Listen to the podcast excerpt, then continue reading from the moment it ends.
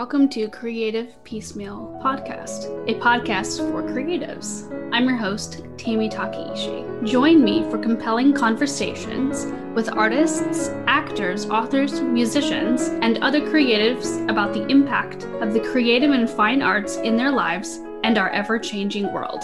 Thank you for listening.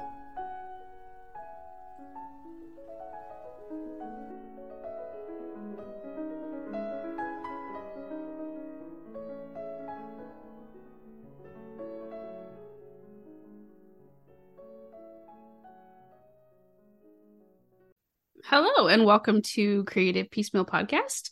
We are back with one of my favorite people, Vickie Lan. She's a writer and the host of the podcast Speculative Sandbox, which delves into writing tropes with industry professionals. It's one of my personal favorites to listen to when I'm commuting.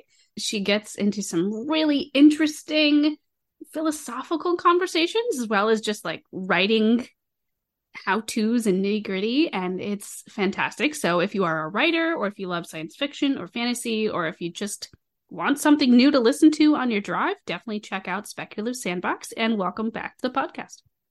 Tammy, thank you so much. And I have to say, I also enjoy your podcast. It is the perfect feel good podcast for when I want to get inspired by other creatives. So, um, great job on yours. Well, thank you. High fives. High five. so it is great to have you back on the show. Um, you were on the show in October of 22, so almost a year ago as of this recording. Tell me what's been up. What have you been doing lately? Any read any new good books that you can't put down?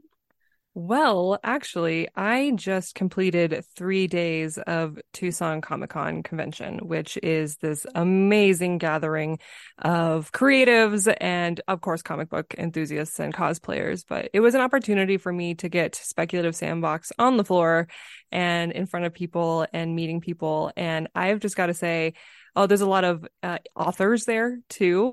And I, I feel really revitalized creatively being able to meet all these great people and see other people's projects and just get excited all around. Made some great connections for the podcast.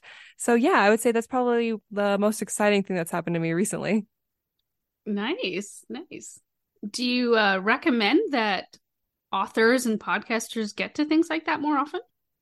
Oh, it, it definitely benefits me uh, just by networking and there's something really safe. I the reason why I like Comic Con is that it's a it feels like a really safe environment for people to just be the geeky enthusiasts that they are, whether it's about books, whether about movies, films, TV shows, actors, whatever. It's awesome. So when I meet other authors, I'm also learning about their journeys and how they got to where they are today. And some of my favorite author booths are the ones that they are their own biggest fan. Um, I saw one author who had he created. I love this pitch, by the way. He's it's the Indiana Jones meets the the Hitchhiker's Guide to the Universe, right? The Hitchhiker's Guide to the Universe meets Indiana Jones. This really fun, quirky book. But he created and 3D printed all of these treasures and he made a model dirigible and you just go and he illustrated his own maps. And you can just tell the passion that he has for his story and his world is in all these, and it's such good quality that it makes you yourself really, really excited. And I love being surrounded by people with that energy because it fuels me. I go home and I'm like, yes, I, I'm going to ride this wave of energy and I'm going to start thinking about how can I add this to my own projects and what can I do to make my my work really sing in my mind. That is excellent. It's it is always so important. I think people get bogged down with their day-to-day lives that they forget that part of being creative is taking in creative activities and uh, you know museums and comic cons and concerts or just reading or browsing a bookstore or taking a walk because it can fill your cup and then you bring all that back to whatever it is you're working on tenfold. Absolutely. I, I love it. Do you ever do things like that? I haven't yet, but Houston does a really big Comic Con, so I've been debating that for for this next year. I think it's in springtime. Well, knowing your love for music, there was a gentleman who was for all three days just walking around the floor, the main convention floor with a violin. And he would just like play fandom music for people. And he was very talented. And what what isn't that so great about music is that uh, as he walks by and he starts playing the theme song to Sailor Moon, for example, and everyone just stops and looks and they just they can feel like, wow, that not only is he a fantastic performer, but he's creating and setting a mood right there, almost like a flash performance. So um I thought you'd appreciate a story like that. It was really cool. That is so neat. I will not be taking my violin to Comic Con, but um, that's no. really awesome that people do that. Yeah, mm-hmm. it yeah. it really creates literally a whole different feel to the physical, like the physical presence of the space changes when you add something like that. Oh, yeah, absolutely. And some people will even design their booths to look like a fictional world, like a bazaar or a tavern. And that, I mean, now you're transported when you're there and, and it's just fun. It's a great, you know, brain exercise. It's just a lot of joy. And I think it's so important to put joy in your life because we have so much work uh, and, you know, the act of creativity can be truly joyful, but it could also feel like a lot of work, especially if you're working on a manuscript or a story and it could just get tedious. And so it's nice to find time and dedicated to just pure joy. Yes, yes. Amen to that. It is so important to have joy in what you're doing. Mm-hmm. So last time we talked a little bit about some books that like you couldn't put down and challenged you and inspired you and those were Crying in H Mart John Dies at the End book series and The Hating Game by Sally Thorne. And mm-hmm. I was mm-hmm. just curious, have you do you have any more to add to that since we spoke last year? Okay, yes. So I'm going to misspell her name, but Babel, the book Babel by R.F. Let's see, R.F. I hope I'm saying that correctly. Babel or the Necessity of Violence. Have you heard of that book? I've heard of it, yes. Okay, I thought it was Babel for the longest time because the Tower of Babel, but then I'm mm-hmm. I'm being educated that it is Babel. That is a phenomenal book. I it's a it's a pretty dense story, and um I thought it'd be like, oh, that's gonna take me a while to get through. I ended up tearing through it over a weekend, and then immediately recommending it to my friend who also loves big books, and he ended up tearing through it over the subsequent weekend. Um, that one it takes place in I'm guessing you could say an alternate an alternate history where um, the the the British Empire has a lot of power over um, the, the, words are basically almost like casting spells mm-hmm. but the way that you cast a spell is the power of actual words so when you say a word like i don't know um, fruit a fruit is also something you eat but it could be the fruit of your loins it's something that you know its descendants fruit has seeds inside of it so it can mean offspring basically when you speak the word fruit and you have the magical ability then the words power the impact of the spell I guess you can say.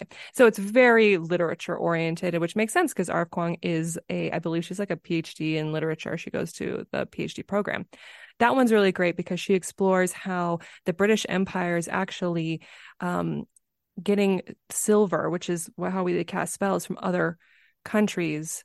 And because they don't know the languages in those other countries, they get people from those countries to go to their school of Babel, which is their like literature and language school with magic and so the main character is actually asian asian american and he gets brought to this school and he gets raised in these circumstances and it talks a lot about what it's like to be mixed race what it's like to benefit like if if you are if one half of you is actually of like the white race uh, in england and then the very political ramifications of benefiting from a society that's actually harming your country your home country super interesting. So mm. I hmm. highly recommend that one. And then the other one that's also written by R.F. Kuang is Yellowface, which is a contemporary novel, absolutely unhinged. It is so funny. It's about a um, two friends, I guess you, they're frenemies who've been who are in the industry. They're both authors. One is supremely more um, successful than the other. The one that's very successful is Asian, and the one that isn't is white. The Asian girl ends up dying in a freak accident, but the white girl steals her manuscript and basically pitches it as her own and that like that goes into the whole story of you know representation and um, diverse voices and who should be telling those stories it's a very uh controversial book but i will say the way it's written is just it's so it hooks you right in. So those are my two books that I recommend. They happen to be the same author, but you know, I like them.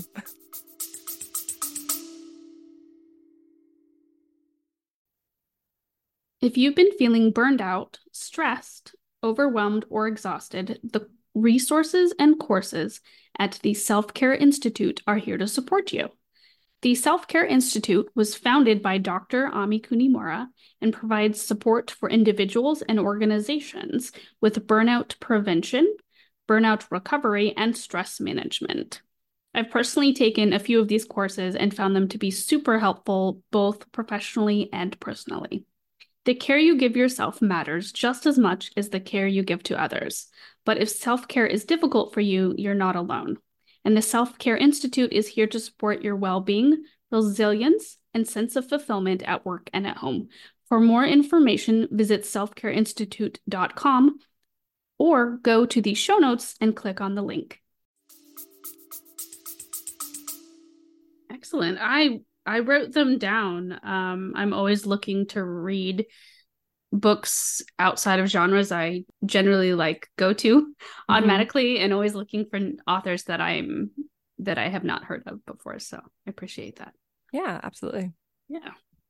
And of course, being um, Asian American, it's nice to read authors that are also Asian American because we talked about this a little bit in our in the last episode you were on that you know it you didn't grow up with you know at least I didn't grow up with too many of that you know. Mm-hmm. Yeah, I, I really like the narrative in Babel being a mixed race main character because that character starts to wrestle with a lot of the things that I can uh, very much understand the idea of privilege. Um, he's friends with people who are like, I think um, Indian, one of his friends is Indian, uh, and then black and then a woman and how they can't hide their identities. They, they can't blend. But when you're mixed race there's that kind of ambiguity that allows a certain degree of blending that it's not as much of a topic of conversation or you're not as immediately targeted.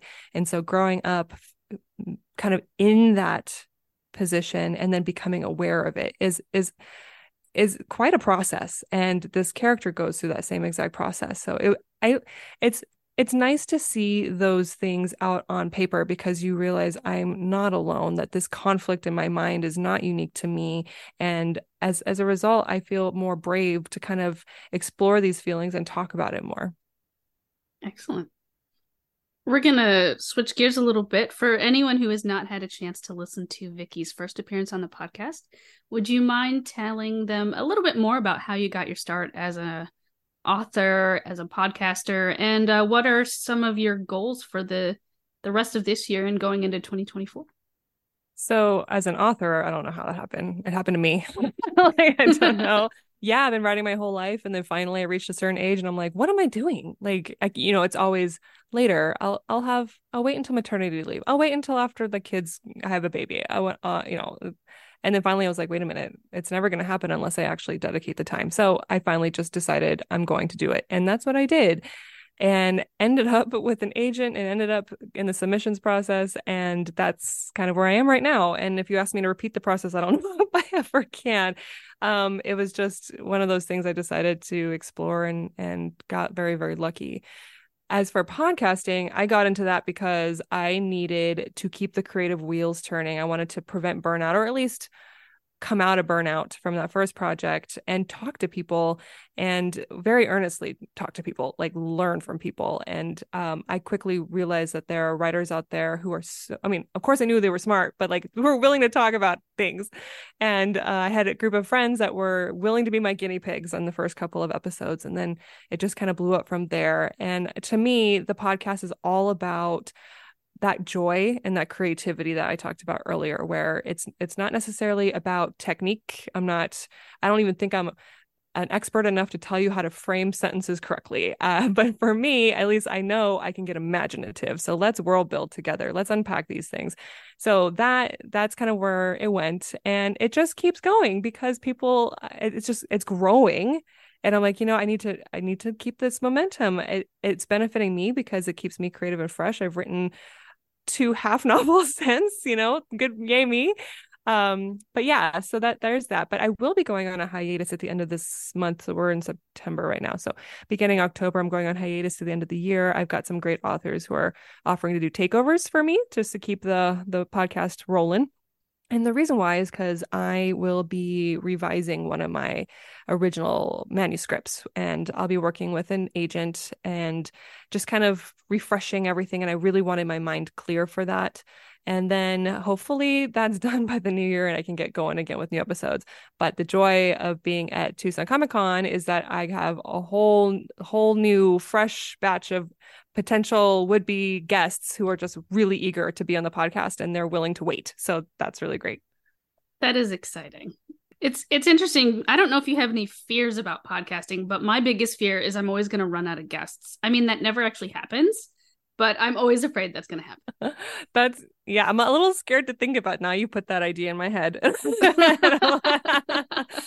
For me, it was like, how do I keep up with them because they've just been so great? But yeah, I, I do have some fears about disappearing for a while and then the momentum gets lost. But I think I think the purpose of the podcast itself has has serves um, its target audience really well, so that when I do come back, there's they're ready, you know. And I feel like there's so much to learn from other people. We've done uh, 54 official interviews, but we have over 70 some actual in, um, episodes, and and there's more. There's more things to unpack. So um, I look forward to doing that when the time comes. Yeah, I recently listened to the one about AI and robots, and I was like, whoa. I was like, this is deep. I think with the robots one, I got kind of philosophical, right? Like purposes of robots and how they would feel and oppression. yeah. And the ChatGPT AI one is really interesting because there's like this fear that ChatGPT could end up replacing us. And I interviewed a software, a writer and software engineer, and Neil Hochschulte, and he was he was great about you know he's like let me relieve you of your concern. He's like some people may think that there's passion in the things that chat gpt can write but he's like let me assure you that no it does not. You you're putting that there. And i'm like okay no ai overlord at this time yes thankfully no do you have any uh, favorite episodes or tropes that you haven't done yet that you look forward to doing Oh gosh, I have, let's see, let me pull up because I do have a list. I'm going to see if I can find this quick enough for you. I actually had an idea in my mind while I was driving the other day, and I was like, Vickie, you better write that down and before you forget. And then sure enough, I forgot. But let's see, my existing list, things that I haven't touched on just yet. I want to talk about tournaments. Tournaments are really popular right now, especially in young adult fantasy. So you come in and like the fate of a of a country is hinged on the outcome of a tournament. Um, so you want to write about, I want to do more like, so you want to write about, and I've already done paranormal investigations and I've done genetic modifications. I want to do police investigations, Ooh. politics, and space travel. Um, someone who's actually space traveled. And I don't know if I can get my hands on an astronaut, but you never know. Or someone who at least works in the industry. I think that'd be great. I already interviewed someone who's been in the military. So we have a spaceships um, episode. That one's really great. That was a good one. Yeah, I like that one. Oh, thank you. Yeah, he's phenomenal. He does a great job. Uh, family figures, you know, the the roles that family members play and how it influences storylines and all the different ways that you can explore these relationships. Oh, where are the aliens? I, I want to do that one too. So there's many theories on where the aliens are, and probably one of my favorite ones is the dark forest theory. It's the idea that we're in this mass forest, right? Space is a forest, and we're just the dummies out in the outskirts of the forest and we're like hello you know with all our beeps out and the reason why no one's contacting us back is because they're aware that there's something out there. And you're shh be quiet. You're not supposed to be attracting whatever beast monster thing is out there. And so it's very it's it's it's ridiculous. It's i know there's like more realistic ones like it's just too large for us to be able to find someone that happens like a space or an alien society that happens to be alive that same time that we are um, and it takes you know trillions of light years or whatever. Uh, but this one I think is so much more entertaining. The idea that there's a creature moving through space and just hasn't found our part of the forest yet, and we're just the dummies like transmitting signals, and everyone else isn't because they know not to alert the the monster. It's just kind of cool. Interesting. Yeah, I've not heard that before, but that would make a fascinating book. hmm Yeah, agreed. It sounds like you have a lot of interest in space. Is that true? It, yeah, I, I would say so. I think I have a lot of natural curiosity for that. My current manuscript that I'm really working on is space oriented. It's, I, and you know, I think it's because there's a lot of room for creativity, and you're you're talking about you know uh, hypothetical interplanetary relationships and also because it's scary like, i look up at the night sky and like the the thing where people say you're not just looking up you're looking down into mm. the dark abyss like the space fascinates me and when i was younger um i would like look in telescopes and stuff my dad also was a great influence on me with space and i I'll, I always have this fear, just like, you know, fear of like running out of guests, I guess. But um, I'll look through the telescope and I'll see Jupiter or Saturn. And I am, for some reason, I feel like at that moment, all the rules of physics is going to like fail and I'm going to watch the planet fall, like just out of frame, just because I looked at it at the wrong time. It's like this really weird, it's a stupid thing. But, you know, yeah, it's like I looked at it and I broke it kind of feeling. It's okay. You know, some people are actually like afraid of the universe. Like thinking about the universe and the vastness causes great fear. I mean, I'm I'm not one of those people. I- I'm in awe of it um, and fascinated. But some people, it like they can't think about it. Like it's paralyzing. That you know, I've heard that too, and maybe I haven't fully grasped its size, or maybe I'm just curious about it.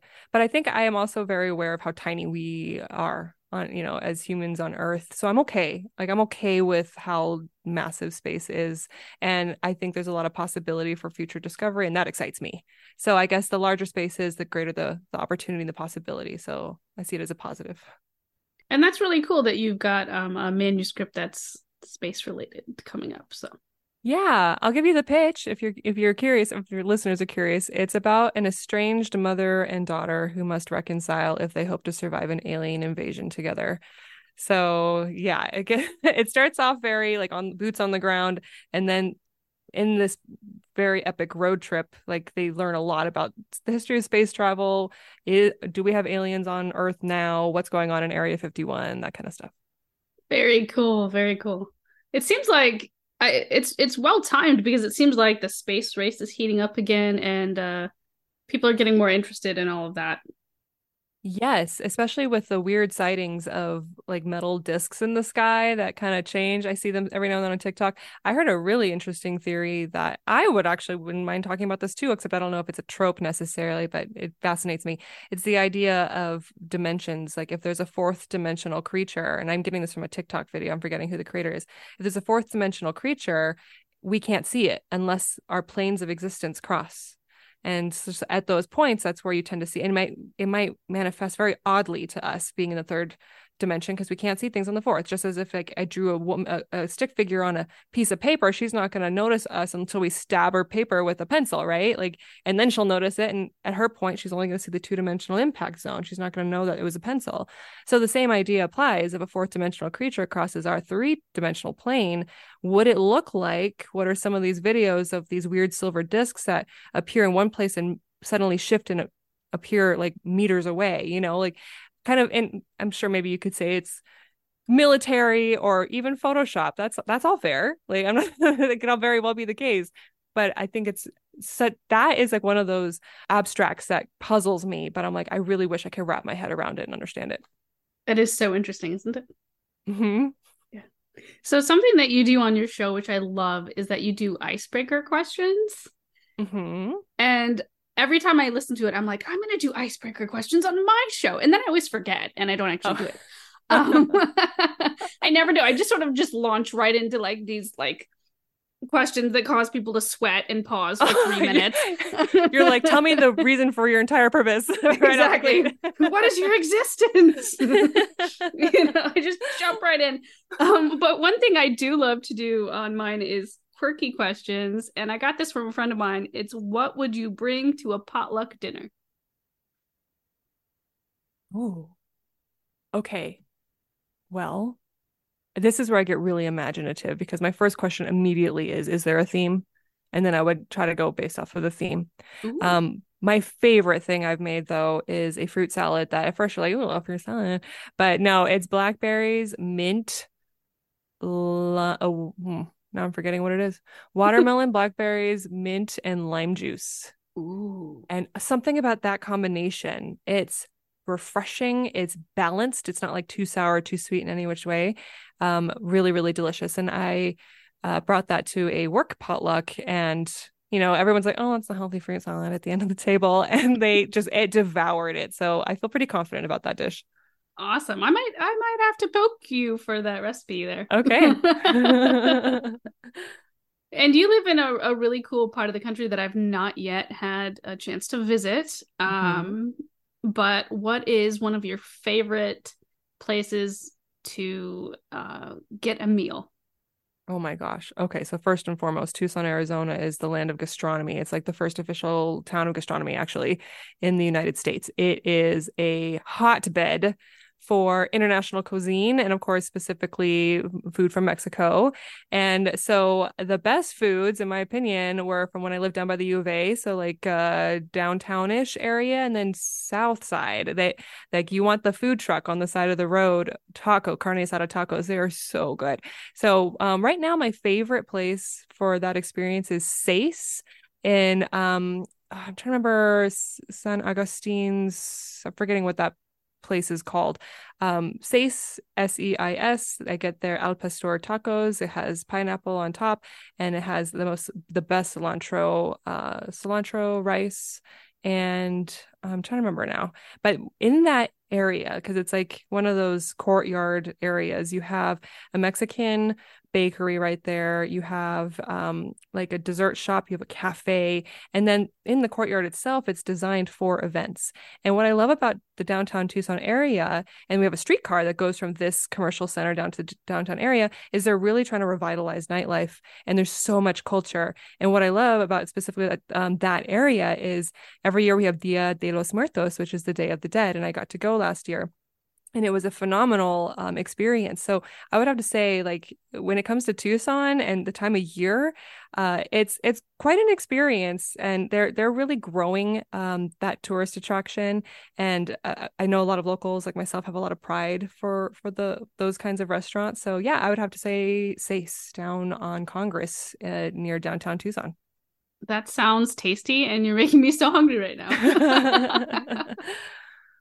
I love that. I love that so much. For the writers out there, uh, what is something that you've recently learned that you're incorporating into your works? Like whether it's a tip or a cool word or whatever. Audience. I'm learning so much about audience.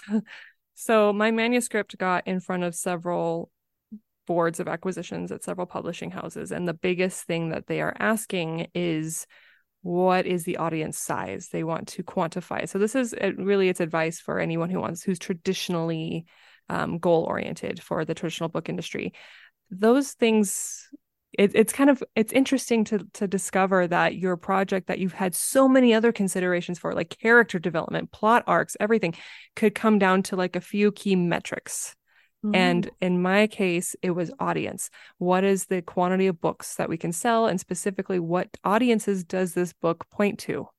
And um, I, I do think it's so important for writers to be as imaginative as possible. And uh, we should challenge and encourage that and diversity and you know new perspectives as much as possible.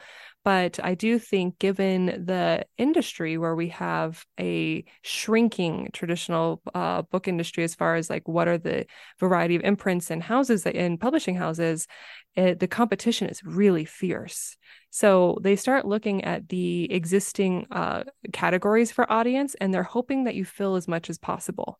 And I can't tell you uh, why um, they think certain things about my book, but that's just something that I, have started to hear a lot about now. Like, we think you can reach this certain amount of audience, but we actually want more, you know? So I, I guess the best tip I have is as you are writing your books, and if you're traditionally like, you know, goal oriented, think a lot about your audience. That is a really interesting thing to think about because when you're digging into a manuscript and you're writing, you're not always thinking about the audience. You're thinking about the story. You're thinking about what you're dreaming up. It's very mm-hmm. self oriented. It really is. And what's funny is maybe I write a different book and I get the audience down pack and then something else comes up, you know, it's a different metric entirely. So it is, it's something to think about. Absolutely. Um, especially if you want to maximize your chances. But I think don't do it at this, don't do it if you're sacrificing something else like artistic or, you know, your vision. True, true. Very good point there. Very good point. Because I think that it's really easy to tell when people do that. Mm-hmm. You know, yeah, whether it's absolutely. music, books, movies, whatever, you can tell when they've put the audience first instead of the vision and the goal that they were looking at. Yes. And you can definitely tell when they when they are focused on the art and you have something really new and you're kind of perplexing and puzzling and curious and then that is exciting you know and it'd be great to have more of that like but i, I understand like we are in a society where you know we have to be able to sell a product but you know finding that balance and hopefully pushing for more opportunities to be artsy yeah i do think that self-publishing is really on the rise because people are realizing like oh, okay i can put the power back into my own hands and you know maybe i don't need to sell a million books maybe i just want my story out there or or um the fact that sometimes traditional publishing houses will make business based decisions and they won't realize that they're missing out on something amazing. I mean, people turned down the Beatles, you know, like it's mm-hmm. It happens. That's a good point. They are saying that we might be seeing the rise of smaller publishing houses. I hope that is true. And I hope that I am able to help to ride that wave. Excellent. Well, Vickie, thank you so much for being on the show. Any last advice or words for our uh, audience before we go? Um, I just find opportunities to find joy and feel fuel your creativity and find people that are like-minded that can grow with like grow your own inspirations and all those things. Like it's so important to find those positive influences. Wonderful. Thank you so much. Listeners, please check out Vickie Lan's podcast, Speculative Sandbox. It is available anywhere you get your podcasts. And be on the lookout in the future for her wonderful stories. And as always, thanks for listening. Thanks for listening to the podcast. Like the show? Have a question? Stop by the Facebook and Instagram pages. Links are in the show notes or search for Creative Peacemeal Podcast on social media and click follow for all the latest.